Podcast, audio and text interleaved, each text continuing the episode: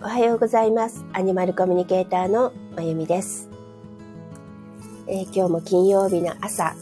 ちょっと今日少し遅くなりましたかね。えー、スタンド FM ライブ配信始めたいと思います。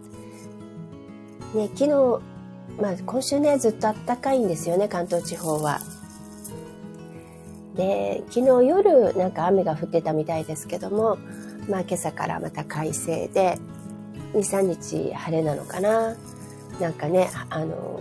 2月とは思えないぐらい暖かい、あの、毎日ですけども、皆さんはどんな感じですか？ね、あの、場所によってもね、違うと思いますけども、ね、でも全体的にやっぱり例年よりは、あの、暖かいんですかね？どうなんですかね？あの、本当に、えっ、ー、と、うちは、えっ、ー、と、あの、お天気が良くて、日が当たると、日中は冬でもね、あの、えっ、ー、と、暖房入れない日はもちろん今までもあるんですけども、でも結構、なんていうのかな、今年は多いし、昨日は、割と夜も、うん、あの、入れ、入れたり入れなかったりっていうぐらい、あの、本当にあったかい感じでしたね。で、朝は、まあ、あの、まあ、猫たちがね、いるのもあるんだけど、この人たちはあの、お布団の中に潜ったりしてないので、あの、朝、タイマーで暖房がつくように、大体してるんですけども、さすがに、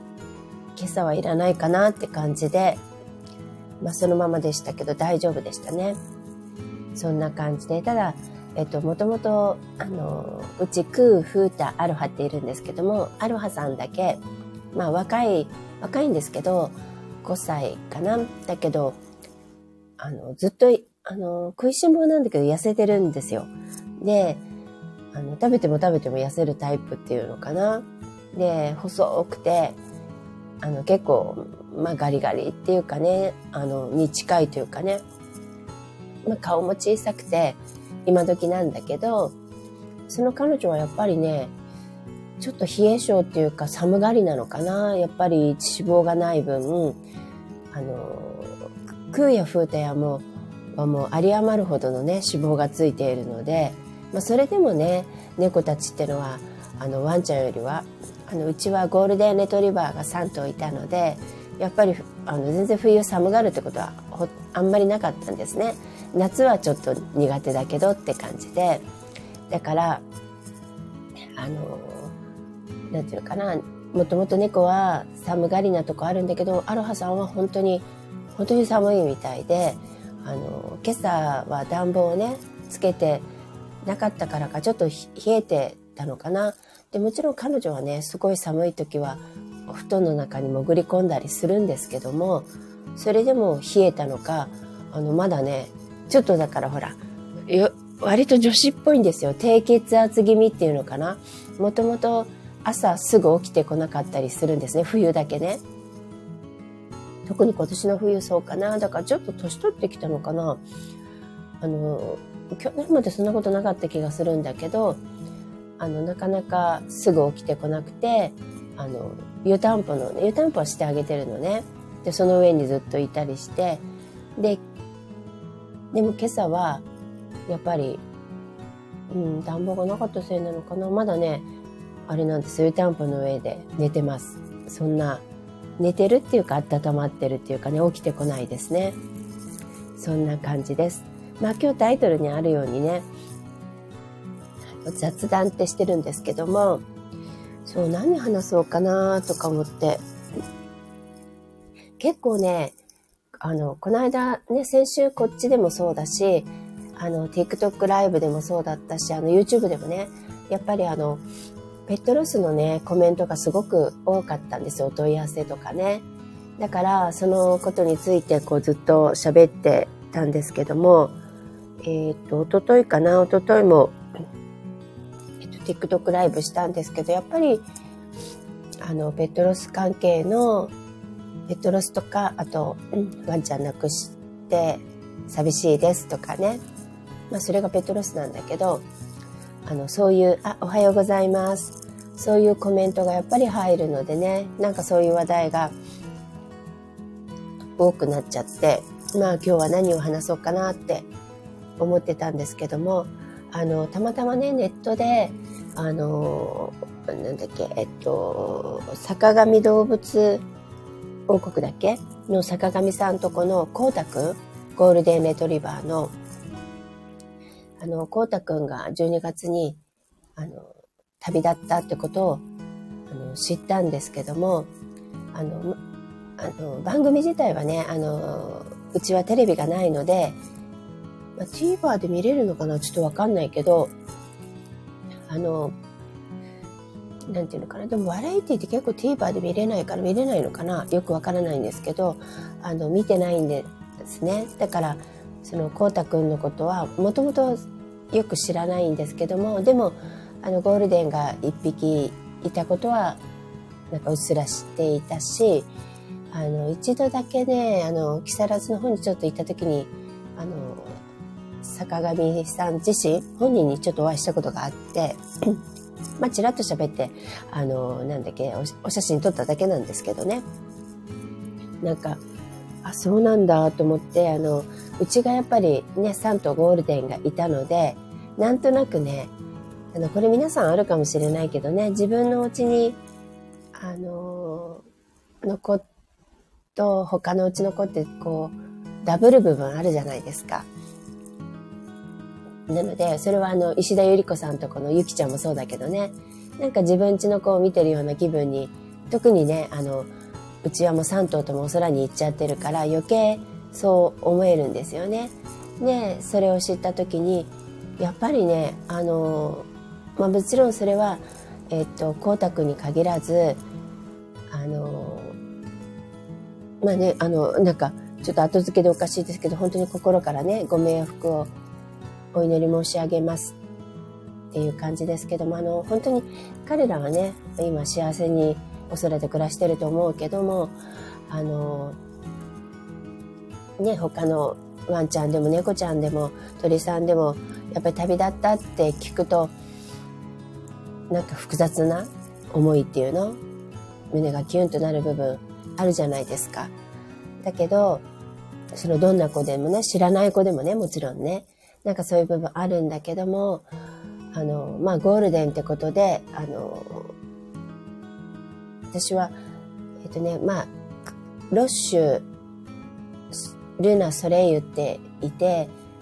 ルナ・ソレイユは9年前で、ロッシュはもう10 18回忌住んでるから19年になるのかな？前なんですね。で、まあ、ルナ・ソレイユはよく思い出すことがもちろん多いんだけど、まあ、ロッシュは、まあね、19年経ってるからたまになんですね。でも昨日はね、ふっとね、その、こうたくんが旅立ったって聞いた時にロッシュを思い出したんですね。で、もう19年経ってるんだけど、ロッシュを思い出して、ああ、なんか、まあ似てたのかな、なんとなく。まあ男の子っていうのもあるのかな。だから、ああロッシュはこうだったなーっていうのを思い出してるとね、やっぱり胸がキュンってなって、うん、なんか複雑な気持ちですよね。会いたいし、やっぱりもちろん会いたいし、ちょっと寂しいって気持ちもあるし、うん、やっぱり胸がキューンってなったんですよ。だから、なんか何年経ってもね、やっぱりその動物に会いたい、我が子に会いたい、寂しいっていう気持ちはね、あの、ね、前回もいっぱい話してるけどなくならないっていうか、変わらずやっぱりあるっていうのかな。あの、胸の奥底に眠ってるのかなそれが、こう、ふっと出てくるような感じが昨日はしましたね。もちろん、その、キュンとなると同時に、本当にすごい、あの、素晴らしい時間だったロッシュと。で、いろんなことをやっぱ思い出をね、思い出すんですよね。だから同時に幸せな気分にもなるんですけどね。でもその幸せな気分と同時に、ああ、でももういないんだ、会えないんだなと思うと、やっぱキュンとなる部分があるのかな。この、何、隣り合わせというかな。そんな気持ちが、やっぱりいつまでもその度合いは全然違うんですよね。19年経つとね。だいぶもう癒されてきてるし、あの、忘れてるっていうのかな。そんな感じなんだけど、それでもやっぱりゼロにはならないっていう感じがします。で、それは決して悪いことじゃないんだよね。やっぱりそれだけその子を愛していたし、好きだった。その時間が素晴らしかったから、未だに寂しいと思うし、会いたいって思うからキュンってなるのかなっていうのを改めてね、昨日感じたので、ちょっと今お話ししてるんですけども、そうだね、なんか、どうですかね、皆さんは。ねもうね、動物を見送るっていうのは私たちペットを飼っている以上、セットなのでね。で、それ以上のものをたくさんのギフトを、昨日もね、改めてもら、思ったけど、もうたくさんのギフトをもらってるからこそ、その隣り合わせ、裏表じゃないけど、セットとしてね、あの、乗り越えられ、乗り越えないといけない部分っていうのかな。もうこれはね、仕方ないことなんですけどね。ねだから、まあ、9年経ってるルナとスレイももちろんね、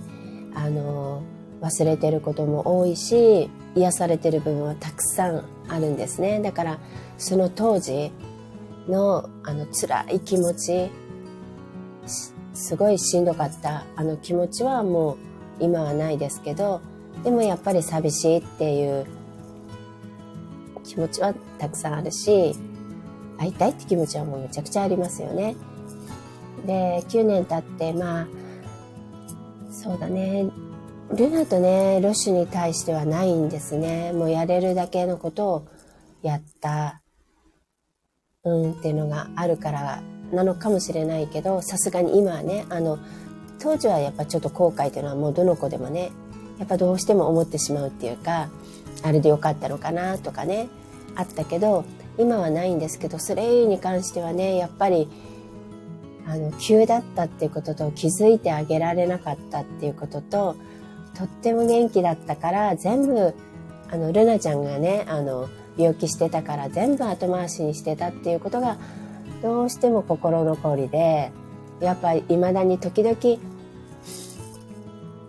うん、もうちょっとお散歩ちゃんと行ってあげればよかったなとかね。なんかそんな、もっと構ってあげればよかったなとかね、言ってきてたんですよね。私も私もって。なんかそういうのはね、ちょっとまだ未だにふと思うことはあるけども、でもあの辛いっていう気持ち、悲しさとか喪失感とか、うん、そういうのは、もう本当あの一年本当に今までの人生で一番苦しかったから、うん、それはないですね、やっぱりね。で、あの、それを思い出すたんびに、あ、空、風太、アロハにもっとこの後悔のないようにね、後回しにしないで今できることをやっていこうって改めてね、あの、思い直すっていうかね、その、なんていうのかな、そのための、なんかストッパーにもなってる感じはしますけどね、やっぱり、あの、日頃、後悔がないようにできる限りこの子たちが、ねえねえって来た時は、手を止めてね、あの、向き合うようにって思ってるけども、でもやっぱり、ほら人間だし、日常でね、バタバタしてたり流されてると、もうちょっと待ってとか、もうなんか今は休憩だからとか、なんか言ってしまうところ多いのでね、まあそういう時にこうやってストッパーが入るのかなっていう気もしてます。今日はね、さっきね、あの、起きてから暖房つけたので、あ、ふとちゃんは寝てるね。珍しく。ここで。あの、寝てますけど、空はやっぱ寒いのかな？日がまだ当たってないんですよ、この時間。なので、あの、多分ベッドの方に行ったのかな？いないですね。アロハちゃんはまだ寝てます。だからご飯も食べてないんですよ。本当にあの子はね、なんか冬になってからかな、なかなかうん、朝起きてこなく。まあ起きてくる時もあるんだけどね、昨日はふっと起きてたけど、今日はまだ湯たんぽの上にいますね。ふうたはね、まあだからそれ、あの、それぞれ性格があって習慣とか好みも違うでしょ。だから、ふうたちゃんは今ね、あの猫用の、こう、なんかベッドってあるじゃないですか。ちょっと、あの、囲いがある丸っこい、そういうベッドがいくつかあるんですけど、そこに、今ね、二つ並べてあるんだけど、どっちでも寝るんだけど、今そこの中入って寝てるのね。で、割とこういうものに入るのが好きで、カートの中に入って寝てたり、別の部屋のね、たり、で、あと本当に、まあそれは物に入るわけじゃないけど、えっ、ー、と、押し入れの中とか、そういうとこ好きなんだよね。でもこういうのにちゃんと入るのが割と好きっていうのかな。で、クーは全然その逆で、まあちょっと自分が大きいから狭いのもあるのかな？よくわかんないけど、入らないんですよ。で、あの、リビングのね、まあ絨毯なんですけど、床の上に伸びて、でーんってなってたり、ベッドの上ででーってなってたり、そんな感じが多いかな。え、アロハは、アロハも、まあ、たまにその、えっ、と、猫たちのニャンズのベッドに入ってる時あるけど、基本でもやっぱないかな。アロハはやっぱ私の膝の上が日中はめちゃくちゃ多くて、そうね、今みたいに朝は湯たんぽの上で、あとは私の膝に乗ってない時はクッションの上とか、そうですね、上が多いかな。逆にアロハはあんまり下には、あの床にはいないんだけどね。なんかそんなそれぞれの癖があってね、面白いですね。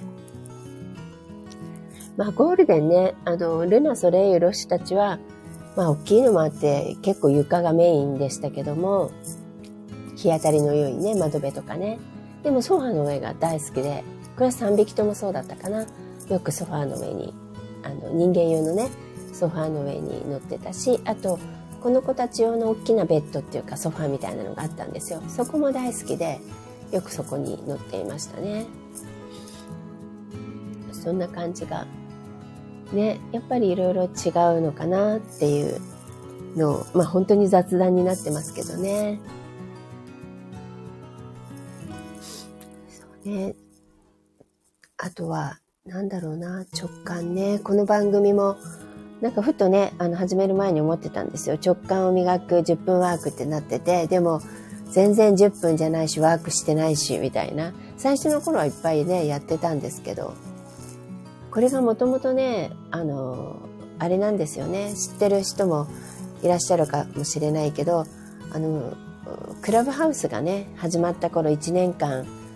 ずっと、あの、朝、やっぱり金曜日に10分ワークってことでライブ配信してたんですね。で、夜は夜で、火曜と木曜だったのかな？あの時すごかったね。なんか週に2回ライブ配信をしていますけども、していたんですね。で、もう今それやってなくて、ライブ配信はね、TikTok がメインで、まあインスタはたまに最近やってないけどね、やったりで、で、あとその、えっと、朝やってた10分ワークっていうのをこっちのスタンド FM にね、途中から移して、あの、同じような感じでやってたんですね。で、その流れでそのまま、あの、10分ワークになってるんですけどね。まあ、直感を磨くために何をしたらいいかとか、そういう話をしたり、うん、例えばね、5秒瞑想とかいうのもやってましたね。5秒。あの、瞑想するっていうと、あの、瞑想ってやっぱりね、直感を磨くにはすごくいいツールなんですね。だけどなかなか瞑想ってみんな敷居が高かったり、長い時間できなかったり、あと時間が取れなかったりっていうのがあるじゃないですか。あと、なかなか邪念が多くて集中できないとかね。でもね、5秒瞑想っていうのがあって、5秒間数えるんですよ。目をつぶって。頭の中でね。で、その間だけじっとしてて、で、5秒間頭の中で1、2、あ、もうちょっとゆっくりだけどね、1、2、3、4、5って数えてる時ってね、何も考えてないんですよ。考えられないっていうのかな。いわゆる思考が止まってる状態で、あの、たった5秒なんですけど、瞑想状態にやっぱりなるんですね。あの、何も考えないで思考を止めるっていうことが瞑想の、あの、最大の目的でもあるからね。だから5秒間だけゆっくりね、1、2、3っていう感じで、ゆっくり5秒を数えて、あの、それをやるだけでもね、瞑想になるし、たったそれだけなんだけど、すごいスッキリするしね。あの、なんていうの？うん、ちょっとこうクリアになったり、頭の中がクリアになったり、あとやっぱり直感もちゃんと磨かれるんですよ。だから、皆さんよかったら、あの、5秒瞑想、あの、これどこでもできるでしょ？あの、パッと時間が空いた時にパッとやればいいし、あの、お外でもできるし、電車の中でもできるし、あの本当に、まあ、歩きながらね、目つぶんなきゃいけないからちょっと危ないからね、やめた方がいいけど、大体どこでもできるから、あの、5秒瞑想、これめちゃくちゃ本当に、あの簡単なんだけど、効果があるツールなので、ぜひ皆さん、あの、やってみてください。ちょっとやってみようかな。あの、本当に、えっと、数えるので、5秒間だけ皆さん目をつぶってゆっくり、あの、で、自分の頭の中でね、ゆっくりカウントしてください。じゃあ、あの、ちょっと目を閉じてみてください。では始めます。5秒瞑想です。1、2、3、四、五、ゆっくり目を開けてください。どうですか？なんかわずかだけど、すっきりするんじゃないかなって思います。まあそんなね、そんなものを紹介したりとか、あの、そんなことをしていたかな、最初の頃は。あと、例えば直感磨くのに何がいいっていう質問、これね、結構もともと多いので、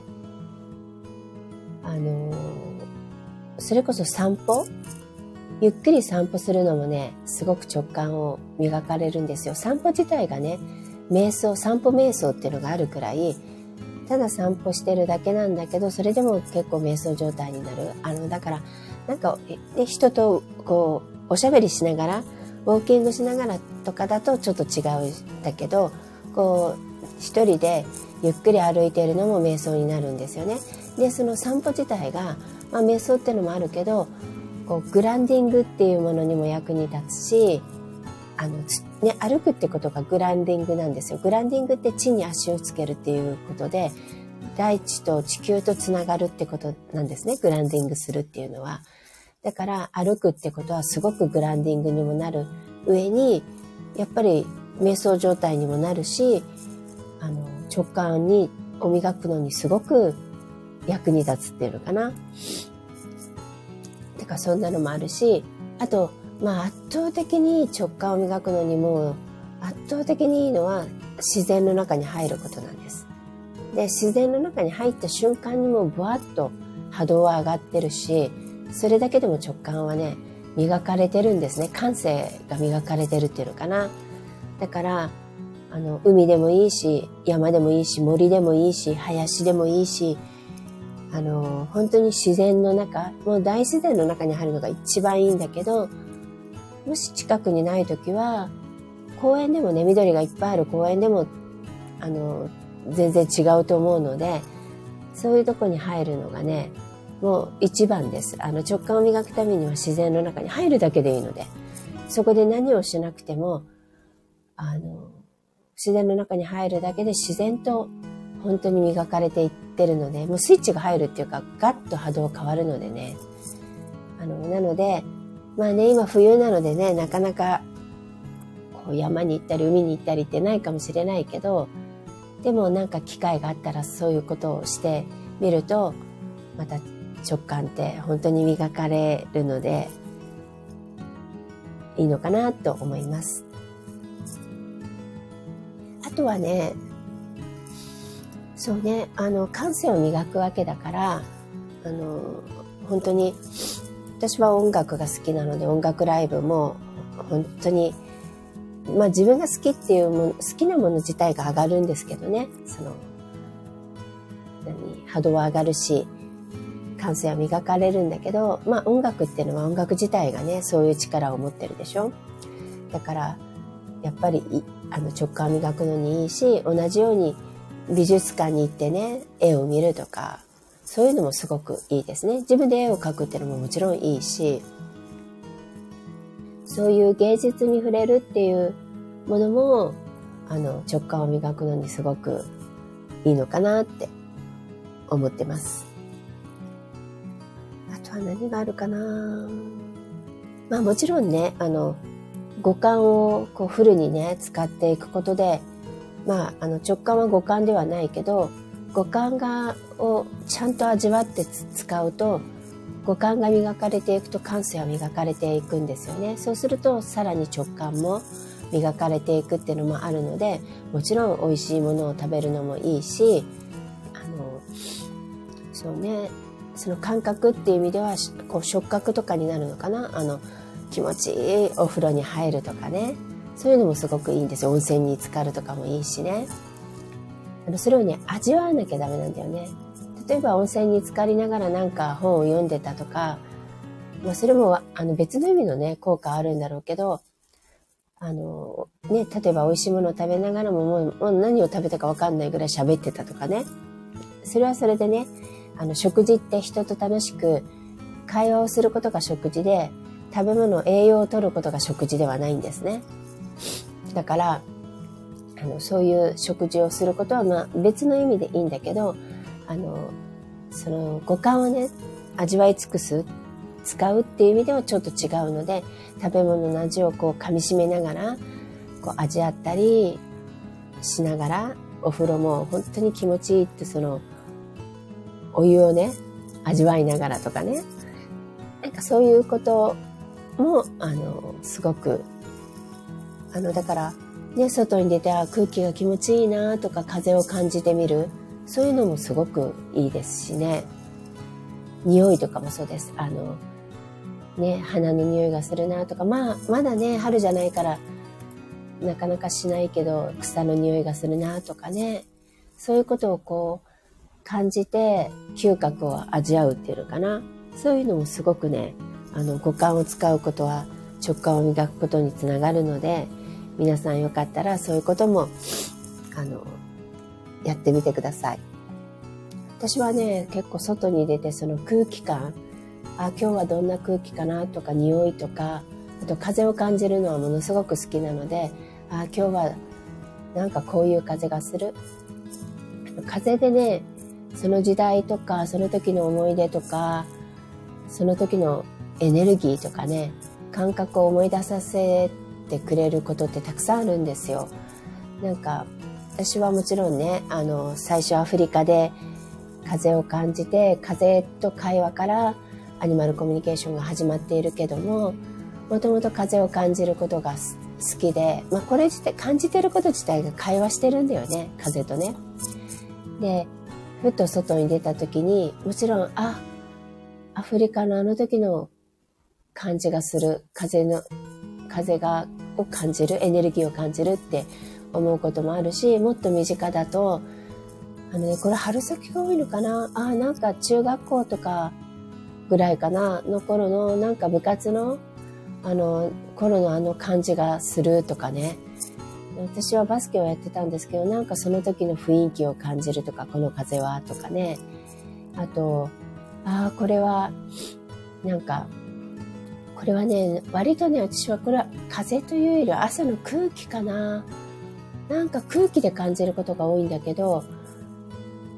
あの、あ、バンクーバーにいる時の感じがするっていうのと、えっ、ー、と、シドニーにいる時の感じがするっていうのをね、感じることがあります。なぜかね、朝のその空気の、ある空気なんですよ。すべてじゃなくて。でもこれはね、バンクーバーとシドニーを思い出して、なぜかアメリカのインディアナ州ね、ブルーミントンにいたんですけども、そっちはね、その朝の風では思い出さないんですよ。あ朝の風っていうか空気。だからなんか住んでる場所と気候が違うからかな。あとその時の自分の感覚っていうのかな。ブルーミントンの時は大学の寮に入ってたんですね。で、なんだろう。まあ、あの、チューブっていうこともあって、冬はね、氷点下、マイナス最高25度ぐらいになったのかな。で、11月から3月ぐらいまではもう雪がずっと積もってるし、だいたい氷点下5、6度、ちょっとあったかいなと思うと0度とか、そういう感じで、で、夏は夏でね、割と、まあ普通に暑いんですよ。あの、カラッとしてるので、蒸し暑いってことはないんだけど、でもね、30度近くにはなるしっていう、そういう気候なんですね。で、寮の中にいるから、寂しいっていう感じはちょっと違うのかな。だけど、バンクーバーとシドニーって違うんだけどね、街のこう雰囲気とか、うん、規模とかね、ちょっとシドニーのが大きいけど、で、シドニーのがオーストラリアで少しあったかいんだけど、でもバンクーバーもカナダの中では西海岸であってたかいんですよ。トロントとかだとやっぱりマイナス30度とかね、なったりするけど、バンクーバーはそこまでなくて、まあ日本と同じぐらいの冬、日本の東京ぐらいっていうの、めったに雪が降ることはないし、まああの、一桁台の寒さっていうのかな。で、夏は、そうね、夏はそんなにね、あの、やっぱりカラッとしてて蒸し暑くはならないかな。28度ぐらいで、ちょっと泳ぐのは少し冷たいかなっていうぐらいの、そんなに暑くはならないんだよね、バンクーバーってね。で、まあ、シドニーは逆に、まあ、夏は暑いんだけど、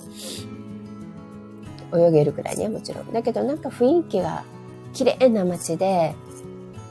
なんていうのかな。まあ、本当に私知ってる街の中でも本当に美しいと思います。シドニーとバンクーバーは両方とも。緑が多くて、でも適度に都会で、あの、海もあって、本当に綺麗なのね。そういう、とにかく緑多いしね。特にバンクーバーそうかな。で、シドニーはとにかく海が綺麗だしね。で、そういうところに、あの、寮ではなくて、えっと、シドニーはホームステイだったし、あの、バンクーバーはね、ちょっとホームステイしたこともあるんだけど、基本的に、あの、シェアハウスみたいなところに住んでたんですよ。あの、全員カナダ人の中に混じってね。だから、まあ、普通の人たちが暮らしている住宅の中に、あの、住んで暮らすっていう感じだからもう向こうに、うん、なんていうかな、暮らしてる感覚があるから、やっぱりね、まあ一人暮らしに近いわけよね。あのホームステイにしたって。だから寂しいって気持ちとか、あとなんかこうドキドキする気持ちとか、最初ね、あの、行った時慣れるまでの、そのワクワクとドキドキが混ざったような、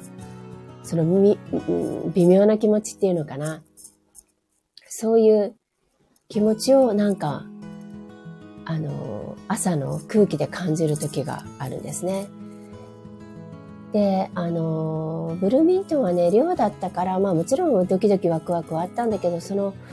ちょっとその、やっぱりね、あの、ね、周りにいっぱい学生も友達もいるし、寂しい感じがちょっ、すぐあの友達ができて慣れたっていうのもあるのかな。最初の一週間ぐらいもちろん寂しかったけど、私不安もあったけど、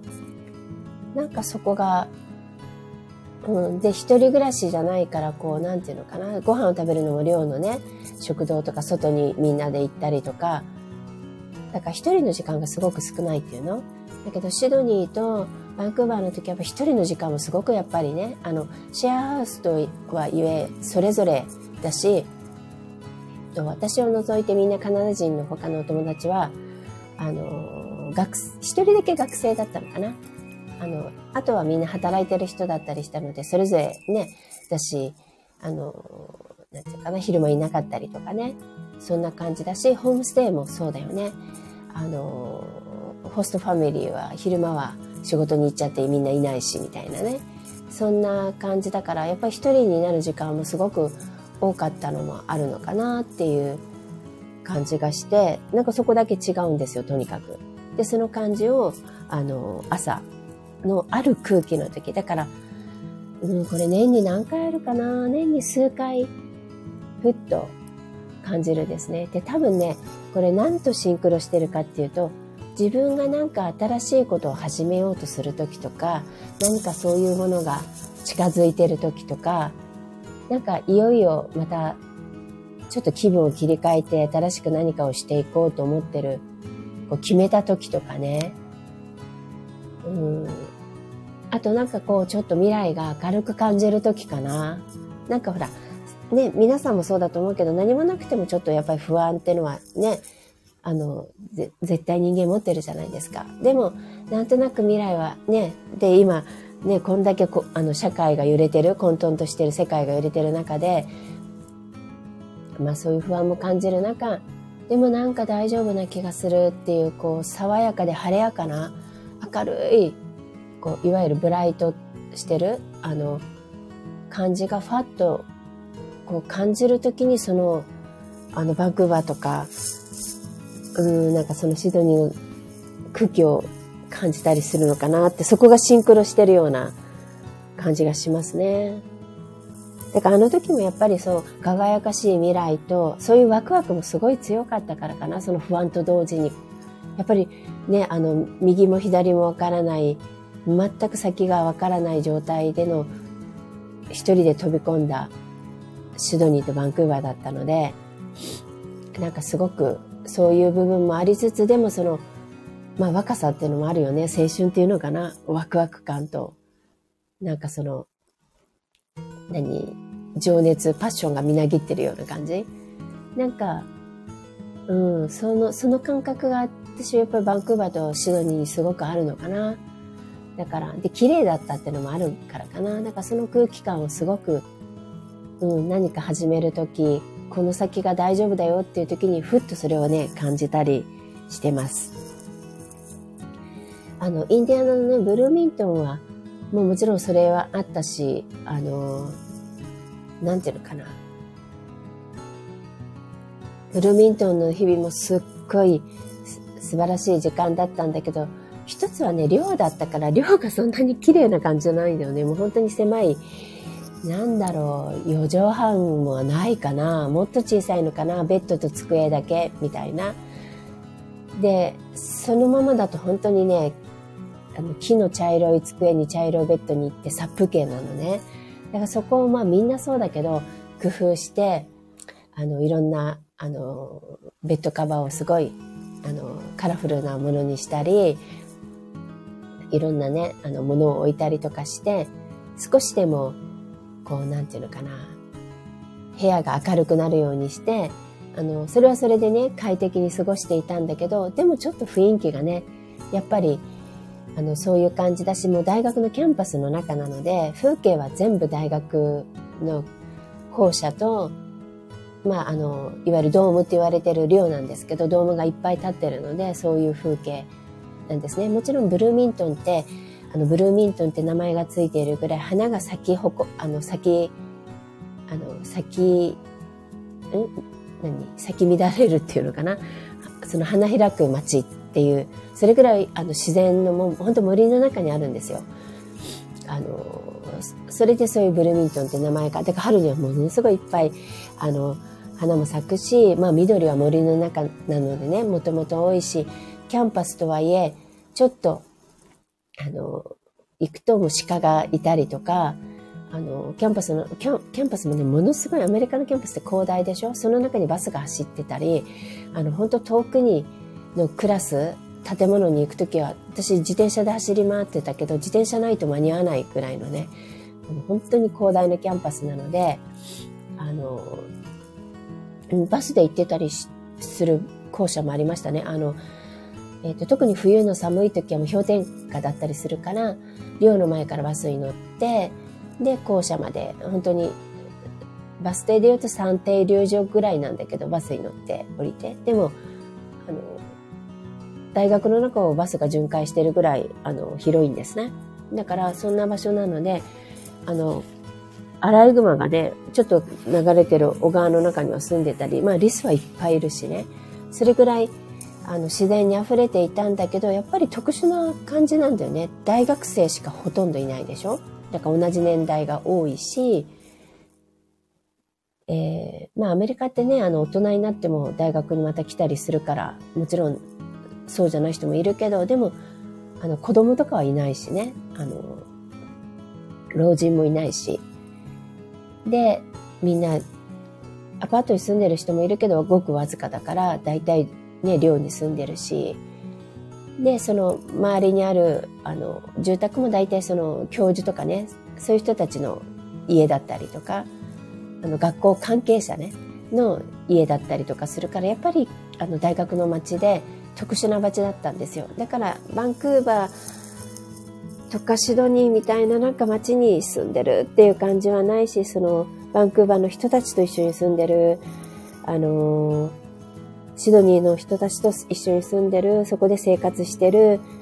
っていう感じがないから、ちょっと違う、やっぱ特殊な、あそこはもう、えっ、ー、と、インディアナ大学という街に住んでたっていう感じ。だからちょっと別格なんだよね。だからなんか感じるものが、その二つとは全然違うのかなって思ってるし、あとちょっと慣れもあるのかな。シドニーが最初で、次バンクーバーがあって、アフリカ行って、ブルーミントンだったんですよ。だからちょっともう慣れてるっていうのもあったのかもしれないですね。それに比べるとシドニーとバンクーバーはもうまだドキドキが強かったっていうのかな。なんかそんなのも違うのかなって今なんかふと思い出すとね、そんな感じかなと思ってます。まあ今ちょっとそういうね、自分の感覚と直感と感じるもの、あの、そういう話をしてみましたけども、えー、今日はこんなとこかな。それで、えっ、と、いつもの通り、最後にハワイのマナカードを、えー、皆さんの今日一日にどんなメッセージかっていうのを引いてみたいと思います。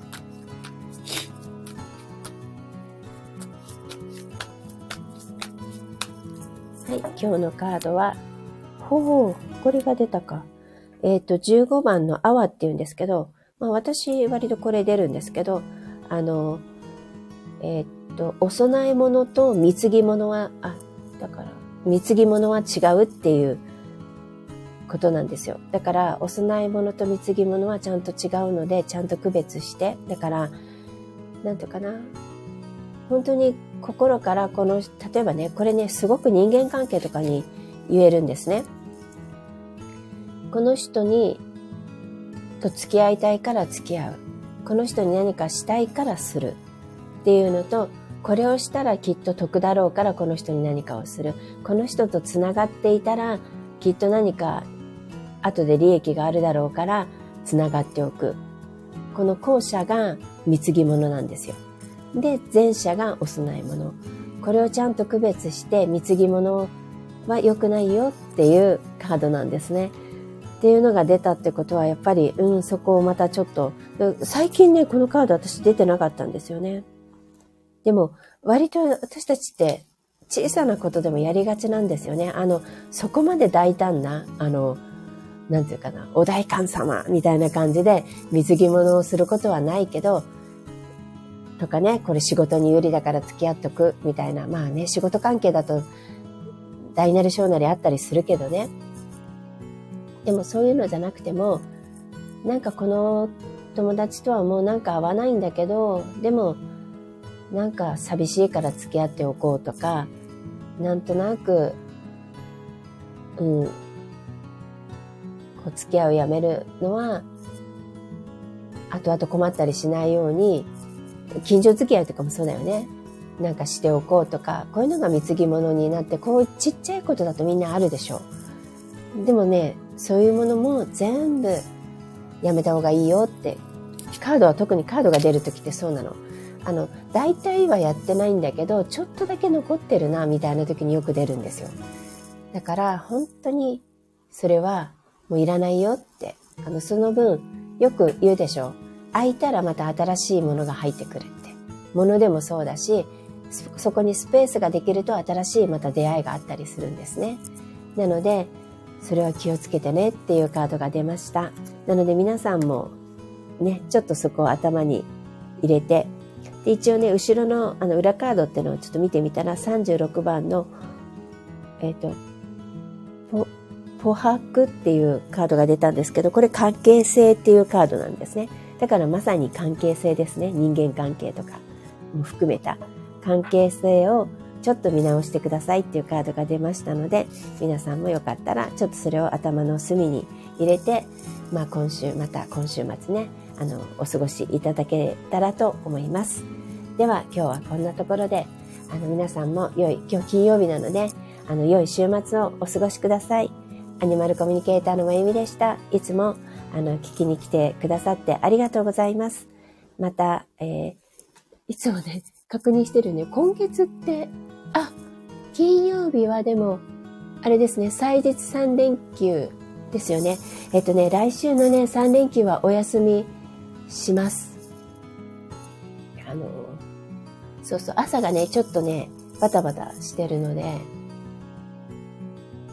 その前、そうか、前の日は、あれか、クラスか。もしあれだったら、まあお休みになるかな。あの、アーカイ、あの、収録したものが、あの、事前にできたら収録してあげるかもしれないです。そんな感じになりますけども、